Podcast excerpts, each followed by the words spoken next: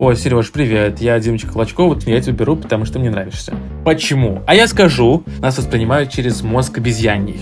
Четко, по таймлайну, список, проблема, решение. Ну ладно, поехали. И затащил? Любовь — это удивительное чувство, ребят. Привет, это подкаст «Хочу войти». Я Саша Гуреев. А я Дима Бицак, и в нашем подкасте мы общаемся с крутыми ребятами из разных сфер и направлений IT, пытаемся простым языком объяснить, чем они занимаются, за что отвечают и где учатся. Этот подкаст поможет вам лучше понять коллег, если уже работаете в IT, или определиться с будущей профессией, если вы пока в поиске себя. И к нам пришел Дима Клочко, Head of Marketing в ChatFuel. Дима круто умеет в обучении, нетворкинг и карьеру. И сегодня мы поговорим про экстремальный карьерный рост, что для этого нужно и какие есть лайфхаки. Дим, слушай, кажется, что многие тебя знают, ну или как минимум видели тебя на Фейсбучке. Но для тех, кто слышит первый раз имя Дима Клочко, вот расскажи, чем ты сейчас занимаешься? А, всем приветики, пистолетики, добрый yeah. день, утро, вечер, вау! привет, привет, мои слушатели, мои хорошие. Э, перед тем, как начну, важная история. Есть чудный фильм, называется он «Рок-волна», кажется, по-русски. Это про пиратские станции в середине 20 века в Великобритании. И там ребят, короче, было запрещено пиратскую музыку включать, в том числе рок-н-ролл был запрещен. И ребята, они вышли в нейтральные воды возле э, где-то Лондона и на корабле сделали радиостанцию. И все их слушали, потому что в нейтральных водах нельзя там ничего с ним поделать, и они играли рок-н-ролл. И в этом фильме совершенно сексуальные какие-то ребята говорят в микрофон, какие-то жуткие, интимные и очень рок-н-ролльные вещи, и мне они очень сильно нравились. И прямо сейчас я так проговариваю с каким-то невидимым слушателем где-то далеко по ту сторону сетевого кабеля, так сказать. Я чувствую себя вот этим вот э, пиратским радиоведущим, поэтому привет, мои хорошие, привет, рок-н-ролльчики Британии. Вот так. Это было важное интро, да. Зовут меня Димочка Клочко, мне 24. Я руковожу маркетингом в компании Fuel. Что это значит? Это значит, что я отвечаю за все этапы привлечения пользователя, первых несколько этапов пиратской воронки для тех, кто в теме. Значит, я придумываю, о чем мы, кто мы для внешнего мира, как сделать нас понятными, как сделать так, чтобы пользователи приходили, про нас знали, и, собственно, они это и делали. То есть моя задача — это придумать, зачем пользователям нами пользоваться, этих пользователей найти, о нас рассказать, сделать так, чтобы они по дороге нигде не потерялись. Я это делаю во всех странах и городах мира, у нас несколько основных регионов. Главное — это Штаты, что меня, конечно, особенно драйвит. Ну и, конечно, самая главная моя задача — это нанимать и развивать людей. У меня в команде уже, прости господи, больше 10 человек точно не знаю, я перестал считать. Это замечательные люди, я очень много времени трачу на них, чтобы им было класс, здорово, они учились, менторились и были молодцами. Вот такие у меня задачи. Сейчас 11 и 12 человек такие обиделись просто. Да. Олег, Лена, самый новенький два копирайтера вот вышли. Я вас тоже люблю, я тоже вас читаю. Приветики. Ништяк, Дим. А, ну, мы с тобой еще знакомы со времен Skyeng, и ты начинал как методист, методист английского, и потом стал менеджером. А вообще про это можно говорить? Можно говорить о том, как бы head of marketing, chat fuel и методист, буквально там. Можно и нужно. Я расскажу. Во-первых, забавно, чтобы поговорить про экстремальный карьерный рост, рост. Я свой карьерный рост экстремальным не считаю. Считаю, что у меня стабильное, устойчивое развитие. И да, где-то, ну, может быть, быстро, но точно не экстремальное. Да, методистом я был, и это было совершенно прекрасно. Говорить об этом можно и нужно. И, конечно, я считаю, что методисты водных урок это замечательные, талантливые люди. И не вижу ничего зазорного в том, что методистом быть. Но, наверное, началось все немножко раньше. Такой короткий экскурс в мою биографию. Я сам родом из Донецка, замечательного города на востоке Украины. Я родился, вырос здесь, учился в школе. Я пел профессионально. То есть я в школу ходил редко. Я пел лет, наверное, 15 на сцене, был в X-Factor, там, в детском Евровидении, в Новой волне и где только не был. И для меня это было главным смыслом моей жизни. Кроме того, когда мне было 17 или 18, я открыл свой театр, у меня было там 50 человек, это был студенческий театр. И в целом я человек искусства, прости, господи, мою грешную душу. Так было и было хорошо, пока, когда мне было 16, началась война, и я уехал из Донецка пожить в Киев, потом еще куда-то, впал в депрессию, мне было очень плохо, я голодал, пытался покончить с собой вот это все. Но где-то надо начинать. И я решил попробовать сделать все по-другому, потому что мне уже было тяжело заниматься тем, чем я занимался раньше. Я как будто бы изменился, жизнь меня побила немножко. И в какой-то момент я работал ведущим. Я вел свадьбу, корпоративы и всякие злачные мероприятия. И в какой-то момент, да, я решил найти работу. Я зашел на Work.ua, замечательный сайт для поиска работы, что-то типа такого Headhunter или там работа.ру в Украине. И да, там было написано вакансия методист водных уроков. Там обещали какие-то сумасшедшие деньги, ну, там, типа, до 25 тысяч рублей в месяц, что-то такое. И я думаю, господи, чего 25 тысяч? Это ж, ну, ладно, это, это какой-то скам, наверное, столько людям не платят, но Ладно, попробую.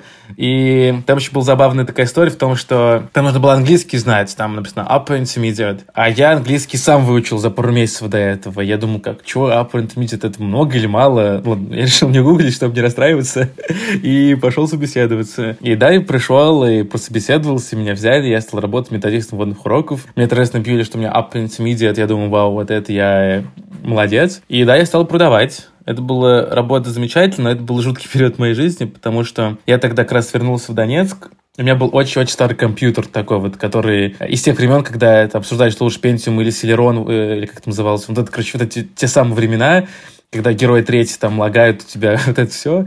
Я на этом же компьютере пытался вести, там, открывать высокотехнологичную платформу, проводить онлайн-видео какие-то и так далее. Да, и еще было очень жарко, у меня не было кондиционера, я работал летом, было 40 градусов жары, я потел, и я помню, что я каждый вечер не приходилось менять рубашки, выбрасывать старые, потому что настолько сильно я, так сказать, потел, что я просто не мог потом ими пользоваться. Такие были жуткие истории. 25 тысяч рублей я получал в хороший месяц, а иногда даже и больше, это в один месяц 1050, наверное, получил. Я стал лучшим в холодном канале продаж знаешь, меня назвали Король Севера, и там прилетел мне э, котлет, так сказать. И да, я все деньги тратил на вот на новые рубашки, на суши и на пиво. И причем я обязательно покупал не только себе, но и друзьям. Я собирал друзей. Я говорю, ребят, я получил зарплату, мы идем есть суши с пива. Это было замечательное время, я набрал килограмм 10, мне было очень хорошо. Я до сих пор вспоминаю большой теплотой. И да, я поработал методистом какое-то время, наверное, месяцев 6, и понял, что больше не хочу.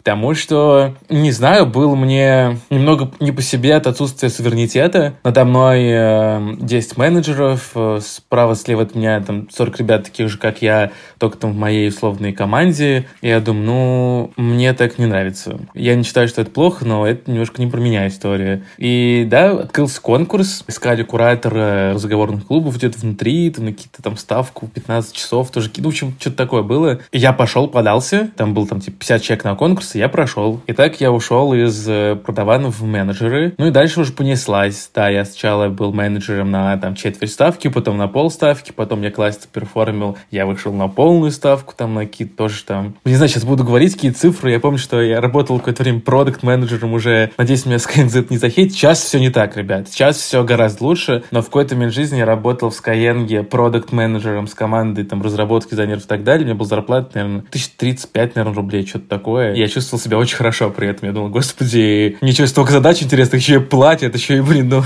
come on, что это такое вообще? Дим, слушай, вот тот момент, когда 50 человек Тебя взяли одного. Были, я уверен, классные заряженные ребята вот из этой команды, которые тоже претендовали на эту позицию. Как ты считаешь, ну как бы, что помогло тебе получить это? На тот момент у тебя не было еще особых знаний, но что-то тебе помогло. Как ты считаешь, что это было? Чудный вопрос, Саш, спасибо большое. Я расскажу. Я думаю, что я догадываюсь, что это было. Это был совокупность трех факторов – во-первых, я всегда проактивный был, есть. Мне странно, когда происходят интересные события, и я не в их центре. Ну, то есть, как бы, не знаю, что-то какое-то такое ощущение. Это не про то, чтобы там я испытываю все время of missing out, бегу везде, все хватаюсь. Это просто какое-то вот это вот ощущение того, что если что-то делается классное, то наверняка там я должен быть. Мне проще потом оттуда уйти, чем не узнать. Мне кажется, по крайней мере, для жена это супер важная штука. Как бы учиться говорить нет надо, но когда ты понимаешь, когда говорить нет, когда да. И то словно там выбирали там каких-то лидеров городов. Я первый был, побежал. Выбирали там каких-то там, кто будет отвечать там за какой-то там конкурс кого-то. Я побежал туда. И, собственно, такая была штука, что я был просто методистом, и у нас были разговорные клубы для нас, чтобы нас прокачивать. Я ходил на все, я знал всех преподавателей, я был самый активный, и в какой-то момент, когда, собственно, собирали рекомендации, была замечательная преподавательница PhD из Лондона Даниэла, и она дала рекомендацию, говорит, да, там много ребят-методистов, но есть один Димочка Клочко, вот это просто совершенно чувак невероятный. И это было не потому, что я ее просил, я к ней как-то подлизывался, не дай бог, там что-то еще. Это просто потому, что ну, я знал, что это классно, и я был там в центре. И, конечно, когда пришло время, это сыграло мне на руку. Но это первое. Второе, я думаю, то, что я просто люблю задавать вопросы, и мне кажется, это очень классно и вообще полезный навык задавать вопросы, не стесняться этого. Я помню, одна из причин, почему я решил уйти в э, из там продаж, потому что я пришел к руководителю второй линии тогда, кажется, Дима, это был Печенкин или кто-то еще, типа из ребят, которые сейчас классно выросли классные чуваки. Есть дело не в том, что что-то не так. Я пришел и говорю, привет, расскажи, как вы работаете, дай ваши скрипты, я что-то провожу урок, а потом там ребята допродают. Я говорю, хочу понять, что вы делаете, чтобы полезнее вам давать информацию. На что он мне ответил, иди к своему руководителю, что вообще пришел, я руководитель там другой команды, я хед хедов, там ты что, куда ты лезешь? Я думаю, нет, со мной так разговаривать не надо. Потому что, ну, мне интересно задавать вопросы. Так и было, что, условно, там, я проходил тестовый, проводил тестовый, да, там какой-то клуб. Я задал 15 вопросов каждому. А как это сделать лучше? А кто это делал до меня? А что получалось хорошо, что плохо? На какие критерии вы смотрите? Вот это просто манера подойти к задать больше количество вопросов, собрать максимальный какой-то landscape, количество информации, мне кажется, очень помогало мне.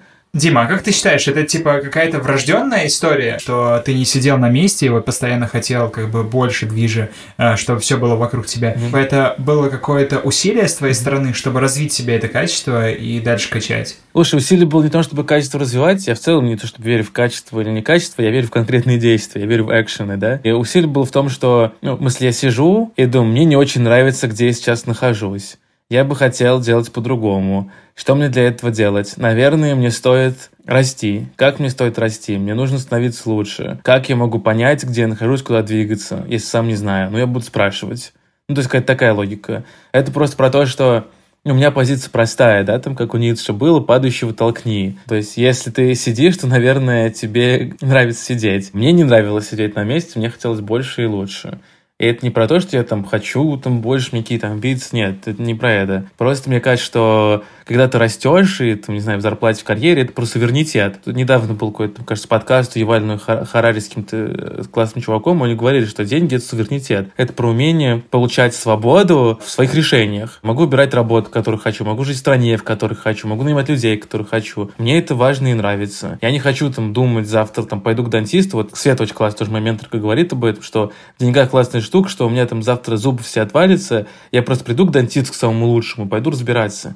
Я не буду считать, узнавать, сколько это стоит, я просто пойду это делать. И мне нравится это вот. И мне этого суверенитета хотелось. Но мне кажется, врожденного, нет врожденного ничего в целом. Мне кажется, история про то, что я с детства себя уважал, умение отстраивать и отстаивать свои границы, это классно. Я себя уважал, я знал, что я как бы там стою больше, и поэтому я просто не мог на месте сидеть. Я все-таки договорю, что третья фишка еще была, кроме проактивности и умения задавать вопросы, это была просто базовая штука про то, что я старался быть умным. Я все время развиваю свой brain capacity. Это в какой-то степени врожденные вы выученное там а, от мамы не придалось и так далее. Закончил физмат, я олимпиадник сам, и мне всегда это было интересно. И когда я пришел впервые, стал продуктом, там, женом-стажером, я уже прочел до этого там сотни статей про стартапы, про бизнес и про что-то еще. Они были где-то сбоку, но мне было важно читать их, что-то откладывать, запоминать, а, синтезировать, рефлексировать, просто потому что меня это драйвит и потому что мне это кажется обязательным и интересным. Это как у китайцев там было очень давно там четыре каких-то благодетелей, каллиграфия, го,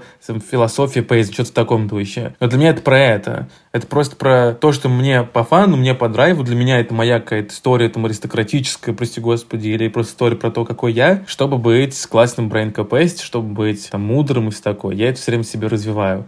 Почему это было важно тогда? Просто потому, что, кроме всего прочего, что я был там активным, харизматичным молодцом Димочкой Клочко, когда было время прийти там погрузиться в аналитики и разобраться, почему хорошо, почему плохо, у меня просто думалки для этого хватало чтобы посмотреть и видеть, да, вот здесь цифры не сходятся, ну, типа, там была одна из задач, посмотреть там расписание и предложить что-то по нему. И я смотрю и думаю, вот тут три места, где посещаемость ниже, а вот тут, где выше. Вот мне сколько преподавателей, вот сколько что-то такое. Собираю в Excel простой калькулятор, у меня сходится там какая-то штука про какой-то density выдуманный там метрик, который сам себе придумал, и вот я все посчитал. Меня это никто не учил, просто потому что я думал, все время звал, книжки хорошие читал. Поэтому третье, что рекомендую, не только быть активным и везде там бегать, а быть умным, читать хорошие книжки и вот это все. Классные советы. Получается, первое – это участвовать в любой движухе, в которой можно участвовать, то есть быть в центре. Второе – задавать много вопросов, не стесняться. И третье – тренировать мозг в той области, в которой хочешь развиваться, в принципе, быть любознательным. Я правильно понимаю, это про это? Да, причем не только про область, это и про мета-навыки вообще тоже. То есть, как бы уметь думать, уметь читать, уметь читать хорошие книжки. Я считаю, что это прям важно и обязательно, и здорово. И да, вопрос, как важная деталь, что не просто там приходить, там, как дела спрашивать у людей всех. Тебе говорят, сделал задание, спроси, а зачем? А какой результат классного этого задания, а как мне получить максимум. То есть мне приносят тестовое, я не беру и говорю, я пошел. Я говорю, супер, класс. А какой ты видишь класс результата у этого тестового задания, чтобы я его сделал хорошо? А что ты советуешь почитать, чтобы лучше подготовиться? А есть какие-то референсы того, как тебе хотелось бы, чтобы это выглядело? Как правило, ты просто задал три вопроса, тебе уже достаточно, чтобы сделать идеальное тестовое, ну, откровенно говоря. И редко кто из нанимающих менеджеров не делится этим, по крайней мере, на моем опыте. Давай дальше вернемся. Ты продукт Skyeng с ЗПшкой 35 тысяч рублей, занимаешься разговорными клубами. Что дальше? Как ты дошел до позиции Head of Marketing? Ну, во-первых, тут важная деталь, что я как попал сначала куратором клубов, я не был ни продуктом, никем, я просто был там менеджером. И дальше, как вот важная штука, я, я ходил в подкаст к Юрию Агееву. Юр, привет. Блин, скинем ссылку Юре, скажем, Юр, тебя, короче, тегнули, вот надо послушать. Тегнули, да, тегнули. Да, и я просто, я, я когда сам там какие-то куски там э, прослушивал, что слушай, я говорю, я реально сказал раз 40 за подкаст, что мне повезло. Ну и тут была такая же, правда, история. Понимаешь, что везение — это про умение быть готовым к ситуациям, это про серендипити, про то, что мы находим счастливые обстоятельства там, где мы их не ищем. Ну, короче, вот про вот это вот все. Но да, это правда, потом просто мне повезло, я был неплохим менеджером, я был толковым, я придумал какие-то коллектовые процессы там, там сам собой, немного развивался и вот это все. Но просто в какой-то момент так получилось, что в компании появился новый фокус там на региональные рынки, нужны были групповые продукты, а я что-то такое делал и был неплохим. И Денис Пушкин, CPO сейчас КНГ, он сказал, давай попробуем. И позвал меня быть уже продуктом, как бы. И вот это как была история, да, где, как бы, с одной стороны, как бы я очень сильно был к этому готов, я был проактивный, и про меня там кто-то уже где-то говорил, и это здорово, но с другой стороны, конечно, это могло не сложиться, но это не страшно, надо продолжать двигаться. Я бы, наверное, не тогда, да через полгода бы тоже что-нибудь такое сделал, поэтому, как говорится, вопрос не выбор, вопрос времени. Да, я полдениц стал продуктом, и дальше начался, начался как бы грайнд, как говорят у нас в Англии. грайнд — это просто постоянное повторение какого-то действия, и как бы я просто начал работать. Я как бы Свет все время говорит, типа, нельзя много работать. Я такой, да, согласен. Но при этом, я думаю, я очень много работал, когда был женом. И у меня сейчас джунов много. Я говорю, типа, Свет, ну а джуна можно много работать? Света говорит, джуна можно. Я такой, о, хорошо. И как бы поэтому, да, то, что я делал, я работал, и это было просто хорошо. Но в целом был принцип такой, что я видел много opportunities, каких-то видел много возможностей, я пытался их подхватывать я вижу задачи, я их делаю. Я прихожу к своему руководителю и говорю, Денис, как мне классно делать мои задачи? Он говорит, ну вот так, вот так. Я говорю, супер, а как мне делать задачи так, чтобы ты просто обалдел? Он говорит, ну вот это вот. И для меня это был минимально, это был бейзлайн для меня того, как я хочу делать свои задачи, потому что я знал, что я хочу расти. Я знал, что у меня выбора нет. Либо сидеть дальше так, либо двигаться. А мне казалось, что Димочка Клочков про то, чтобы двигаться. И кроме того, да, я просто умел там вставать, падать. Есть моя любимая история, тоже уже притча в языцах, наверное. Я пришел как-то к Денису на встречу, у нас был с ним ван я очень сильно подготовился, я там придумал какой-то вижен совершенно невероятный, там я сравнивал английский и там фитнес-клубы, я был просто, вау, это было просто. И я пришел, я был буквально Стивом Джобсом, я начал рассказывать, э, питчить, и проходит минут 8, Денис говорит, Дима, это худшая встреча, на которой я был, то, что ты говоришь, это позор, я не понимаю, зачем ты об этом мне рассказываешь, давай встречу закончим. Я задал ему один вопрос, я говорю, Денис, вау, супер класс, расскажи, как сделать лучше. И потом прошел месяц, и у меня были лучшие встречи, Денис ставил мои встречи пример всей команде, продуктовые, ребятам с большим опытом. Ну, просто потому что я понимал, что как бы эта история не про Дениса, это история про меня. От того, что типа Денис там мне что-то говорит, негативный фидбэк, позитивный фидбэк, чего-то еще. Ну, тебе опять же, ну, уволил бы меня Денис, ну, какая разница? А Денисы приходят и уходят, компания приходит и уходит, я-то остаюсь. И мне был этот фидбэк очень важен, мне он очень много раз в жизни помогал. Дим, подожди, стой, что было не так? Что ты принес ему классную концепцию, ты в нее верил искренне всей душой, ты поделился с ним как с твоим наставником, и он сказал там, зачем ты мне это рассказал? Можешь, пожалуйста, для тех, кто не понял примерно так же, как я, объяснить, что в этом было не так? Идея очень простая в том, что встреча с руководителем, особенно если это ментор, типа, который на несколько уровней выше тебя, или там чувак с классным опытом, которым вдохновляешься, это твой способ, твой ограниченный, лимитированный форм-фактором, которого ты можешь научиться максимуму. Твоя задача как ученика, как менти, как, не знаю, репорта подчиненного, получить максимум от встречи. Лучший способ получить максимум – это, во-первых, меньше говорить, больше слушать, во-вторых, задавать четко фиксированный вопрос в правильной форме, чтобы получать результат от них, в-третьих, никогда не спрашивать, что делать, всегда сказать, я собирался, я увидел такую проблему, принял такое решение, сделал такие шаги, получил такие результаты, подскажи, как было сделать лучше или что делать дальше. И в-четвертых, конечно, иметь классную структуру, да, потому что твоя задача фасилитировать встречу. Фасилитация делает встречу успешнее в десятки раз. Фасилитация, как бы, это ключ классной встречи. И ты, как самое главное заинтересованное лицо, единственный главный стейкхолдер этой встречи, должен ее грамотно фасилитировать. И фасилитация — это про структуру, про то, чтобы вложить там в 30 или в 60 минут максимум полезной информации. У нас, словно, есть там 10 пунктов, которых поговорить, вот я их так разбил по таймлайну, вот такие задачи, вот это надо посмотреть. То есть, по-хорошему, даже это выглядит как пич, как элевейтор пич, как пич в лифте. Приходишь к руководителю классному и говоришь, вот я рассел конверсию вот такую-то, я пошел пообщался с этим, с этим, с этим, собрал такой список там идей. Я их отпретизировал по такой штуке, которую нагуглил, у меня получился такой результат, я сделал вот эту вот задачу, а она пока ничего не вырастила. Денис, почему? Что я сделал не так, как сделать лучше? Представляешь, Дим, теперь все люди, которые послушали вот эту историю, они такие, завтра, короче, соберутся и придут к своему руководителю непосредственному, и такие, четко, по таймлайну, список, проблема, решение, список действий. Вообще просто мир изменится. Ребят, это правда гарантирует после прости. Это супер круто. Это то, что ценит каждый руководитель, я это на себе знаю. У меня прошло десятки десятков ребят. Это лучшее, что может быть. Структурность, четкость по делу и максимальная польза. И да, и просто как бы это об этом было. Что когда там я 8-10 минут неструктурно говорю, Денис не понимает, что я от него жду, ну, come on, как бы тогда сразу теряется какая-то штука. Тем более, это важная деталь, я скажу немножко скучного, но есть чудная книга Pitch Anything, не помню, как зовут автора, про то, что как правильно пичить и говорить вообще. И он говорит супер классную мысль, что у нас у каждого есть мозг, который нам достался там от рептилий, от приматов, да, там основной как бы у нас такой мозг, а есть неокортекс, это новая часть мозга, если простыми словами, которая отвечает за сложные абстрактные мысли и концепты. И когда мы говорим какие-то мысли сложные, мы говорим из нового мозга, из неокортекса, из сложного мозга. А наши слушатели всегда нас воспринимают через мозг обезьяний. А этот мозг может только понимать, бей, беги, скучно, не скучно. Если бежать, бить не надо, можно забить. Если что скучно, вообще как бы максимально выключиться. И просто как бы ты это в голове держишь и понимаешь, что ты общаешься с руководителем, ты не говоришь ничего, что ему сейчас важно, ты не фиксируешь для него никакой интерес, у него мозг отключается, и ты в этом как бы не то чтобы виноват, просто твоих интересов сделать так, чтобы ты получил от этого максимум.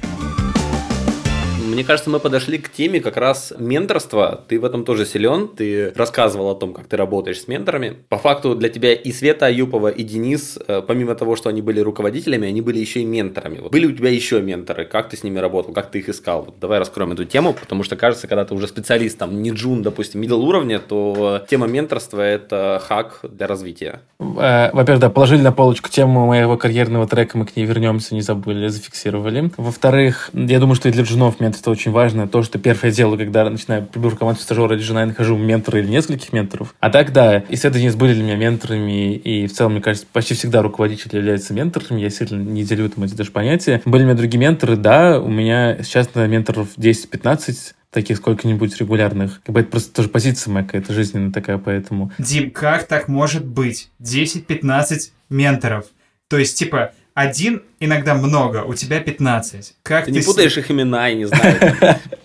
Блин, да. Ну, во-первых, важно что, опять же, ментор это не то, чтобы человек, которому я каждое утро прихожу, там, на гору высокую забираюсь, докладываю что-нибудь, он мне камни отправляет там есть или что-нибудь такое. Это гораздо проще. Для меня ментор — это человек, который может в какой-то момент времени по какому-то важному для меня там части жизни дать мне класс отдельный совет, и ему интересно это. Для меня это вот такая ситуация. условно, опять же, раз мы говорили про Свету, нет такого, что я прихожу, там, Света, вот мои задачи, молодец, не молодец. Это про то, что мы там, Света, общаемся, там, водку пьем и так далее, однажды могу прийти сказать, Свет, тебе нанимают таких людей, подскажи, как лучше мне нанимать. И она подскажет, для меня это, в этом свет является, конечно, ментором абсолютным. Или есть какие-то вещи про то, что... В общем, какие-то менторами общаюсь реже, с какими-то чаще. Какие-то менторы, они больше про мета-навыки и про меня. Какие-то менторы там больше про супер какие-то конкретные компетенции.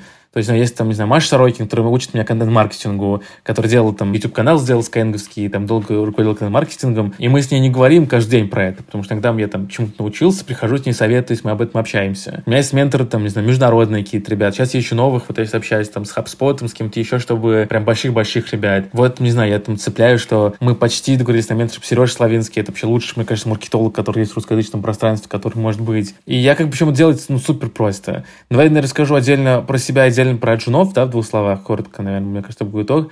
Про меня ситуация очень простая, что я начинаю думать про то, куда я хочу двигаться дальше и чего мне не хватает. И я думаю, кто это делает очень хорошо. Ну, например, там, я сейчас тестирую много paid acquisition, закупки рекламы. Я думаю, класс, кто это делает здорово, кто делает очень-очень хорошо. И вот, например, там, общаюсь, ищу, смотрю, нахожу на YouTube Олег Попова из Sunbird. Он VP, кажется, по маркетингу или по unit acquisition, user acquisition, что-то такое. Чувак там работал где-то в России, каких-то классных компаний, переехал в Штаты, работает там в огромном очень классном стартапе. Ну, чудный чувак, харизматичный, очень хорошо разбирающийся и очень круто умеет в закупку и в аналитику. Я думаю, вам, мне нравится. Я захожу в фейсбучик, смотрю, что у нас с ним общие друзья. Э, там Глеб Сологуб, вдруг мы вместе работали там в Skyeng, неплохо общаемся. Я вообще говорю, Глеб, сделай интро. Глеб собирает чат, делает интро, я говорит, класс, давай, Дим, пообщаемся. И вот я уже, считаю, менторюсь с одним из лучших, там, не знаю, user acquisition, может, в мире, например. И вот как так для меня это работает, и мне с этим очень комфортно. Я работал в компании Хайли, это очень-очень крутой дейтинг американский, топ-4 по скачиваниям в Штатах, а ребята киевские его делают с компании AppFlame. Супер крутые ребята, мне очень нравится, не люблю их, я там, мы поработали с ними несколько месяцев, я пришел в чат Fuel, но продолжаю там кого-то с ребят менторить, там, консультировать компанию, и у компании есть фаундер, чувак, который выстроил там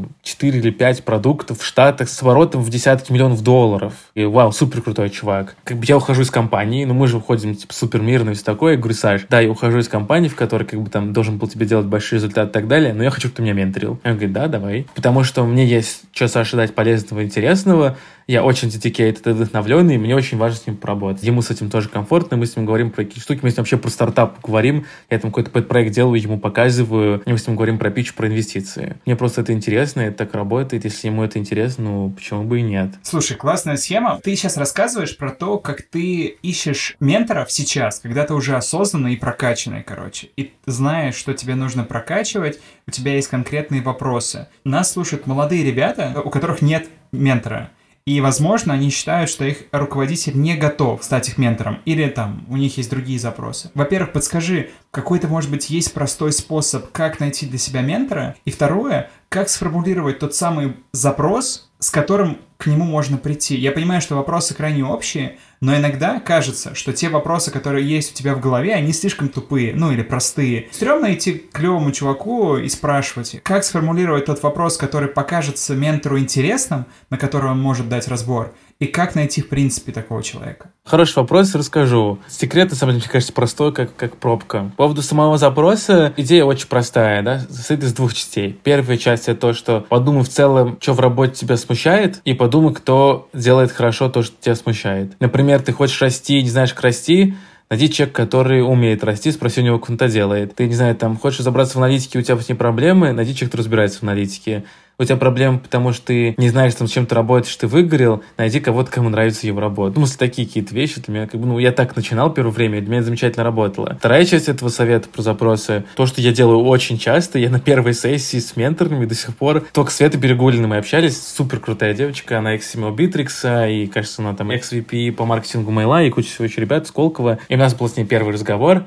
Я говорю, Свет, вот такая ситуация, вот такой-то я, вот такие проблемы, помоги составить тебе вопросы. Я говорю, да, класс, давай. Ну, это так работает. Мне кажется, супер классно. По поводу того, где таких ребят искать, ну, тоже три у меня каких-то мысли есть. Первая, самая простая, с которой я начинал. Старайтесь приходить работать в хорошей компании, если у вас это получается. И в этих компаниях находите других людей. Я есть работать с мальчиком Сережей. Мы с ним работаем вместе с Каен. Сережа Со, чудный чувак, мне очень нравится. Потом работал в Яндексе, сейчас мы работаем 5 месяцев в ChatFuel. Мы делали там какую-то задачу, надо было что-то настроить амплитуду. Да, амплитуд — это, типа, инструмент для аналитики. Я вообще не понимаю, что это и как-то да, я могу пойти в Google, что-то там делать и так далее, и так далее. Я думаю, о, прикольный аналитик Сережа, и он, кажется, в этом разбирается. Мы с ним никогда вместе не работали, мы не знакомы. Я пишу ему в личку и говорю, о, Сереж, привет, я Димочка вот над таким-таким занимаюсь, а ты в аналитику умеешь, слушай, у тебя будет 15 минут созвониться, пообщаться, мне посоветоваться с тобой. И он говорит, да. Мы поговорили, и я говорю, Сереж, а блин, вот так интересно, а можем еще поговорить с тобой? И он такой, ну да. И потом мы стали созваниваться каждое утро на полчаса, говорить про амплитуду, настраивать ее вместе. Причем вместе, в смысле, я там, я расширил экран, нажимал на кнопки, Сереж мне подсказывал. И я там меньше за неделю стал разбираться лучше всех команд, там, работы амплитуда, сам там что-то начал расстраивать, э, руководить этим процессом всем. И мы с Сережей подружились. Это вин-вин ситуация. Я просто нашел в команде чувака, который это умеет, написал ему, это так работает. Это первая какая-то штука, просто находи ребят вокруг, которые это умеют. Вторая история Это история про то, что подумай головой, погугли и так далее. Там, словно, есть No Flame, No Game, да, там Аня Булдакова, с, там есть бот, где ты можешь найти себе менторов. Есть на Вастри клубе там тред с менторами. Можно наверняка погуглить, там, ищу ментора или ментора или что-то еще, и тоже найти 15 ссылок туда написать. Можно посмотреть статью Вани Замесина, там, хочу стать продуктом, не понимаю, там, что делать. Зайти, он там пишет, там, целый прям фреймворк. Загугли, там, найди людей, напиши им холодный что-то. Ну, то есть просто подумай головой, погугли, и там очень много вариантов. Ну, а третий фреймворк — это, возможно, самое лучшее, что сейчас ты можешь сделать, это не найти ментора, да, как ментор — это акселератор роста а тебе нужно самому расти. И надо просто подумать, что, может быть, ты что-то не то делаешь. Ментор это, менторшип это один из инструментов роста. Ну, условно, если бы я работал продажником, сразу нашел бы ментора, мне вряд ли бы сильно это помогло. И скорее, что надо делать, такой сидишь, думаешь, о, я не хочу работать в продажах, например, хочу там быть проектом, я не знаю. И ты такой, окей, идешь там гуглишь, что такое project management, там, не знаю, слушаешь какие-то подкасты про то, как поменять работу, что-нибудь такое, там разбираешься, такой, окей, на- находишь какой-то список скиллов, что-то в них делаешь, и потом в момент, когда ты думаешь такой, ага, я становлюсь проектом, вот тут у меня есть какие-то вопросы, какие-то ошибки, так это работает, и тогда начинаешь, типа, уже искать. То есть, как мне кажется, что, типа, еще история в том, что ментор — это не silver буллет, да, не решение твоих проблем всех. Ментор — это один из инструментов акселерации уже начатого роста. А если ты сидишь на месте, ожидаешь, что ментор будет тебя тащить, то такого, скорее всего, не произойдет. А слушай, а зачем вообще вся эта движуха ментору? То есть зачем взрослым ребятам, скажем так, у которых явно есть чем заняться, еще выделять время? Я как понимаю, это бесплатно происходит? Да, чаще всего, да. Правильно? Угу. То есть ты им ничего не платишь за это. Зачем? В чем мотивация? Да, расскажу. Для начала расскажу забавную историю. Как раз обещал про женов рассказать.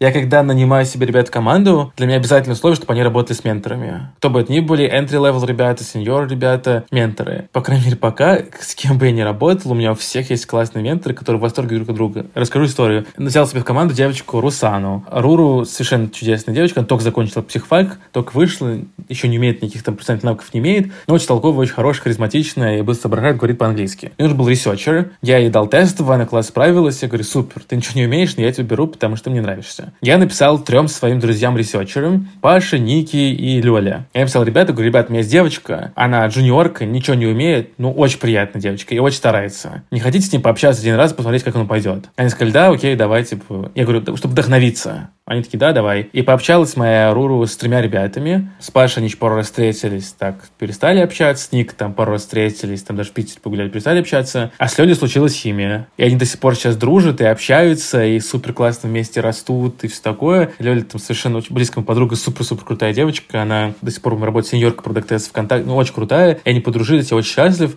Руслан очень быстро растет, у них классная какая-то химия и так далее. Я говорю, Лёль, давай буду платить тебе, пожалуйста. Ну, блин, ты столько делаешь, так растишь мне ее. Лёля говорит, ты что, дурак, что ли? Я не могу, ну, я не хочу за это деньги брать. Мне нравится общаться с Русланом, зачем мне брать за это деньги? И так происходит часто. Да, кто-то платит, кто-то нет, но очень много есть кейсов, когда ребятам хорошо. Зачем это надо? Почему предполагаем? Почему так, например, Лёля? Но мне кажется, три причины очень простых. Главное, это просто реально по фану. Ну, типа, если ты харизматичный, классный, с тобой приятно общаться. И если ты как бы там dedicated, ты стараешься, с тобой реально просто интересно. Мне кажется, вот эта самая штука, что ты можешь потом дружить с этим человеком, ну и так далее. Мне кажется, вообще чудная какая-то история. Это раз. Два, ты можешь потом этих людей нанимать или брать какие-то пэт-проекты или там чего-то еще, партайм и так далее. Ну, какую-то значимую часть своих каких-то менти я потом куда-то нанимал или отправлял друзьям, или там брал какие-то партаймы и так далее. То есть, как бы это, ну, супер такая история. Условно, там, я там консультирую несколько стартапов, и просто там в этих стартапах работают ребята, которых там я где-то менторил или там что-нибудь такое. Вот, вот так это работает. И у меня там часть команды моей, там пол команды моей в ChatFuel,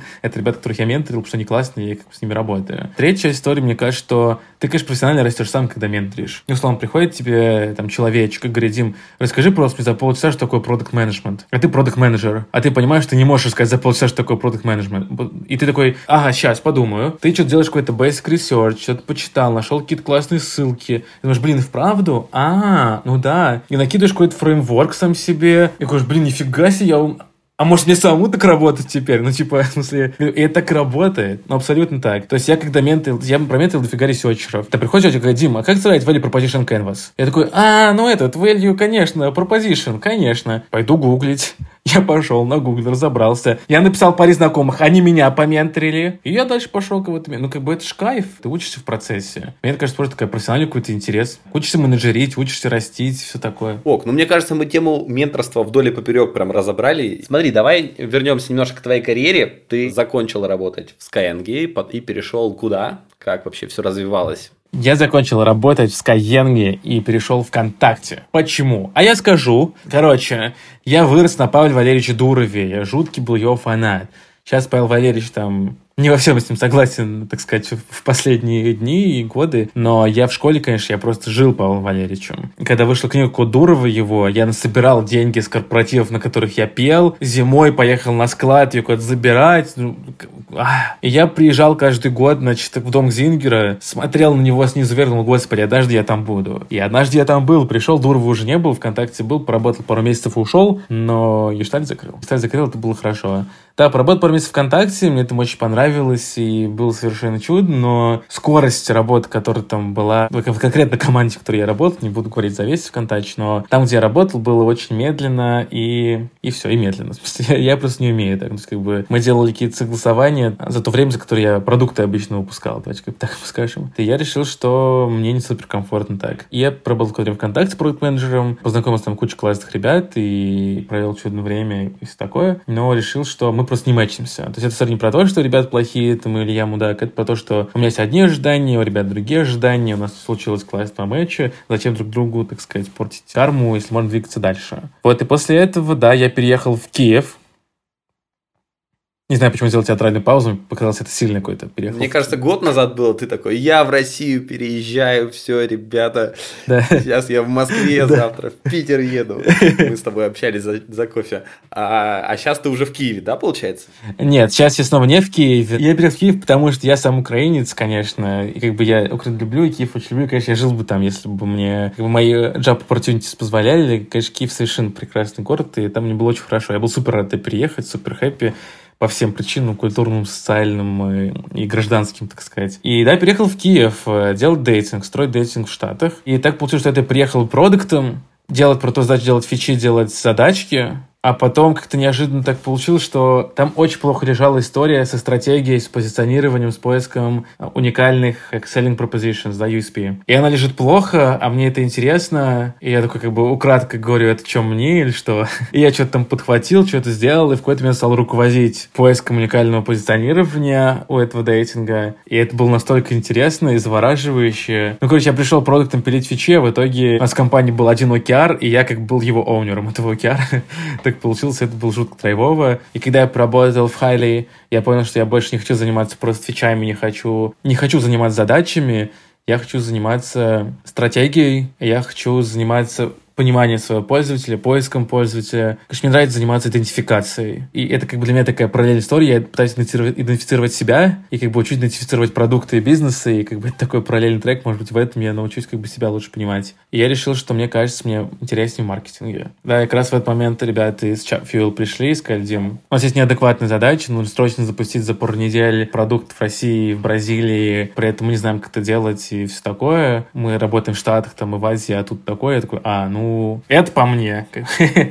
Да, человек, который не делал маркетинг до этого, которому сказали, что есть две недели для того, чтобы сделать продукт, и ты такой, ну да, почему нет? Ну да, ну это фан, ну кому? Ты пошел гуглить. да, конечно, так нет. Метров искать гуглить, абсолютно так. Блин, я говорю, однажды я в Skyeng работал, я был в команде уже Света Юпова, пришел Денис к Свете. И Света говорит, Дим, там реально отбитая задача есть, надо разобраться с там мобильной маркетинговой аналитикой, что-то такое. Я говорю, Свет, ну не умею ни в мобилку, ни в маркетинг, ни в аналитику, ну ты о чем? Говорит, Дим, ну на софтах затащишь. Я такой, ну ладно, поехали. И затащил. А ты, кажется, все тащишь на софтах. А что с хардами вообще делать? Я не считаю, что делать на софтах. Это ложь провокации. Так кажется, я считаю, что ты супер хардовый чувак в первую очередь, на самом деле. Кажется, кажется. Я не говорю, что... То есть, складывается впечатление, что, типа, знаешь, так все на изи происходит. Тут нашел, тут верхнеуровнево загуглил, пообщался uh-huh. и, и огонь. Но также не делаются хорошие продукты, явно там что-то есть. Согласен. Расскажу об этом. Но история как бы из двух частей стоит. Во-первых, мне кажется, самый важный секрет как-то есть, в общем, кто не читал биографию биографию Ричарда Фейнмана «Вы должны быть шутите, мистер Фейнман», надо срочно идти ее читать. Надеюсь, зовут его Ричард, то есть, может, имя неправильно произнес. Простите меня, пожалуйста, все. Э, одна из главных штук, которую я научился оттуда, от биографии, потому что самое классное, что ты можешь делать в любом сколько-нибудь научном,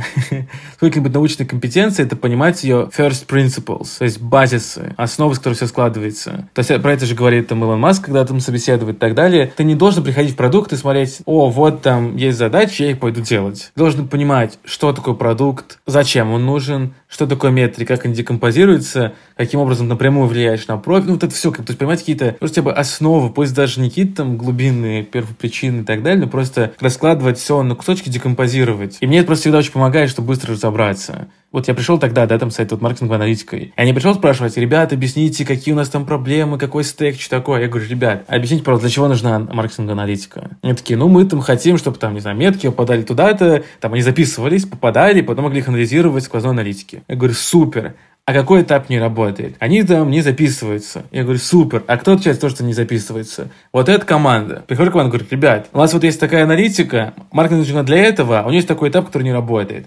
Вы оунеры. Почему? Они такие, а, ну вот, да, надо просто вот этим разобраться. Ну, как вот просто так ты просто, ты раскладываешься на какие-то мета-штуки, понимаешь, зачем это работает, и когда ты просто приходишь к ребятам и говоришь, чуваки, смотрите, вот наш продукт, вот профит, который мы получаем, да, там мы пытаемся заработать денег на этом, потому что 50 статья Гражданского кодекса Российской Федерации, предпринимательская деятельность делится на правильное систематическое извлечение прибыли. Если, конечно, прибыль, нарушаешь Гражданский кодекс Российской Федерации. Вот наша прибыль, она состоит там из выручки и э, трат а выручка раскладывается на вот это и вот это, там, на количество пользователей и там на сколько мы за одного получаем. А пользователи состоят из новых, там, новых, активных и ушедших. А новые пользователи, надо знать, кто они. И вот на этом этапе у нас есть вот эти три, три, три кусочка воронки. А вот тут проблема, давайте решим. Ты все это проговорил один раз, всем стало понятно, все таки а, ну да, пошли пилить. Мне кажется, вот сейчас достаточно. Поэтому очень много историй хардовых, это не про то, чтобы знать там 15 каких-то аналитических инструментов, как они лежат там, в каком стеке, где что, откуда, где там какие откуда подтягиваются, и, там в какой части там что-нибудь отвалилось, твоя самая главная задача это просто увидеть бизнес и понимать проблемы его решать, да, делать execution. И кажется, мне этого достаточно.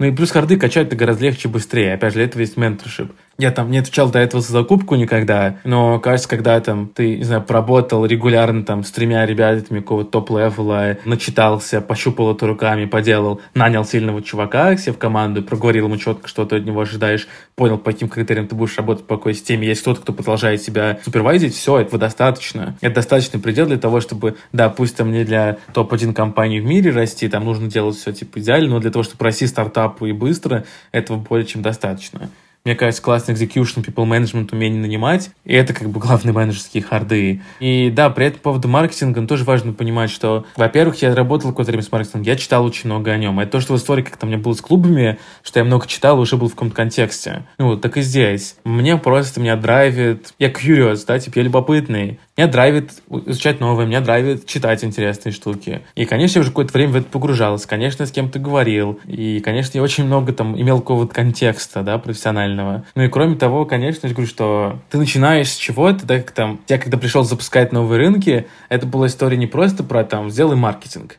Это история про то, что вот есть что-то существующее, надо экстраполировать это. То есть быстро разобраться, найти энтропию, рассеять ее, ставить какой-то там типа четкий фреймворк и заэкзекьютить его. Я пришел это делать. В процессе я смотрю, что, о, окей, а у нас закупка раньше плохо работала. Да, быстро разберусь. Или, о, у нас есть аффилиатка, аффилиатная программа, но она плохо перформит на каких-то этапах. Вот есть три чувака, которые мне в этом помогут, и я отложу это вот так-то, положил. Ага, отлично, для этого мне вот это.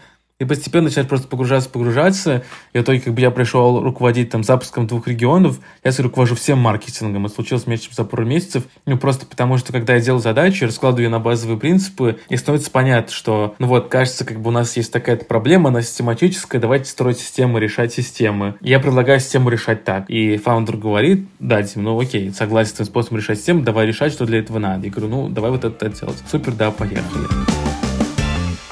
Давай переходить э, к нашей самой заряженной части. А до этого что было, Саш? То было разогрев, Дим. Нормально. 55 минут.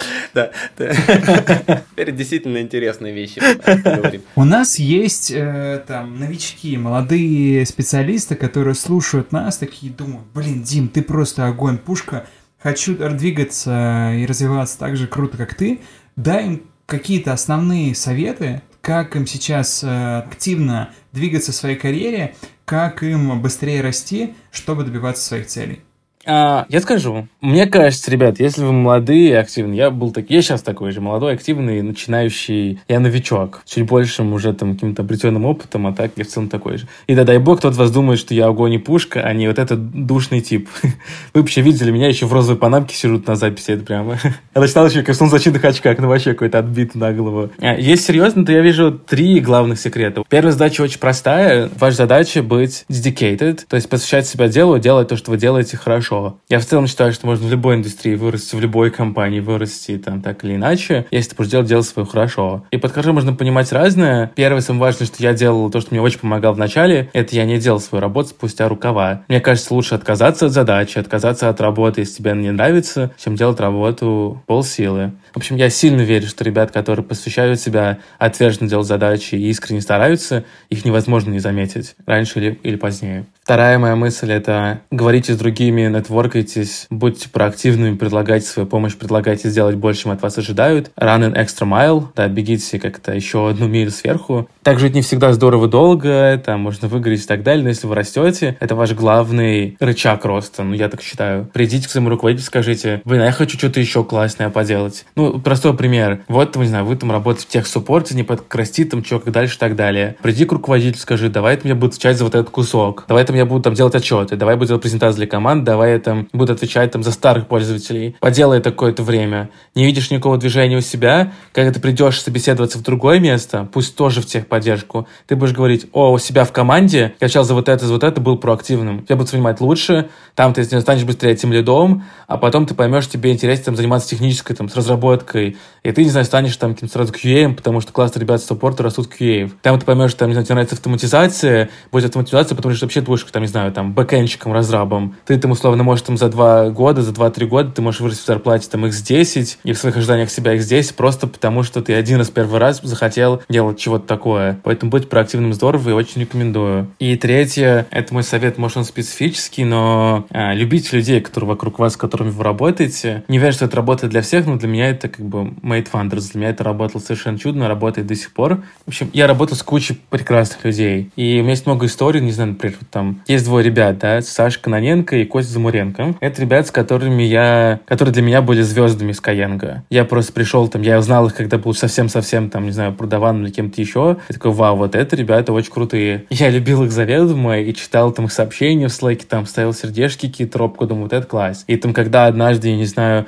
мы с Костей попали там в какой-то один проект вместе, и я реально думал, вау, вот это, боже мой, неужели со мной происходит? И когда потом в какой-то момент мы с Костей начали дружить и общаться, и гулять там по Москве по вечерам, я такой, неужели это происходит со мной? Мне просто кажется, штуки важно замечать, я любил ребят из своих команд. То есть, как бы, не знаю, даже я когда работал, опять же, продажником, у меня до сих пор чатик есть в Телеграме, где там ребят, с которыми я начинал продавать вместе. Некоторые с были потом в других командах, кого дальше там к себе нанимал, что-то еще делал. С одной девочкой даже встречался потом какое-то время. Класс. Эта искренность, она чувствуется. Ее невозможно поделать. И она возвращается всегда кармически и физически. Просто потому что люди замечают, что им с тобой приятнее, хотят тебе помогать, ты это, дел, ты это видишь, и вы вместе двигаетесь дальше. Это удивительная штука.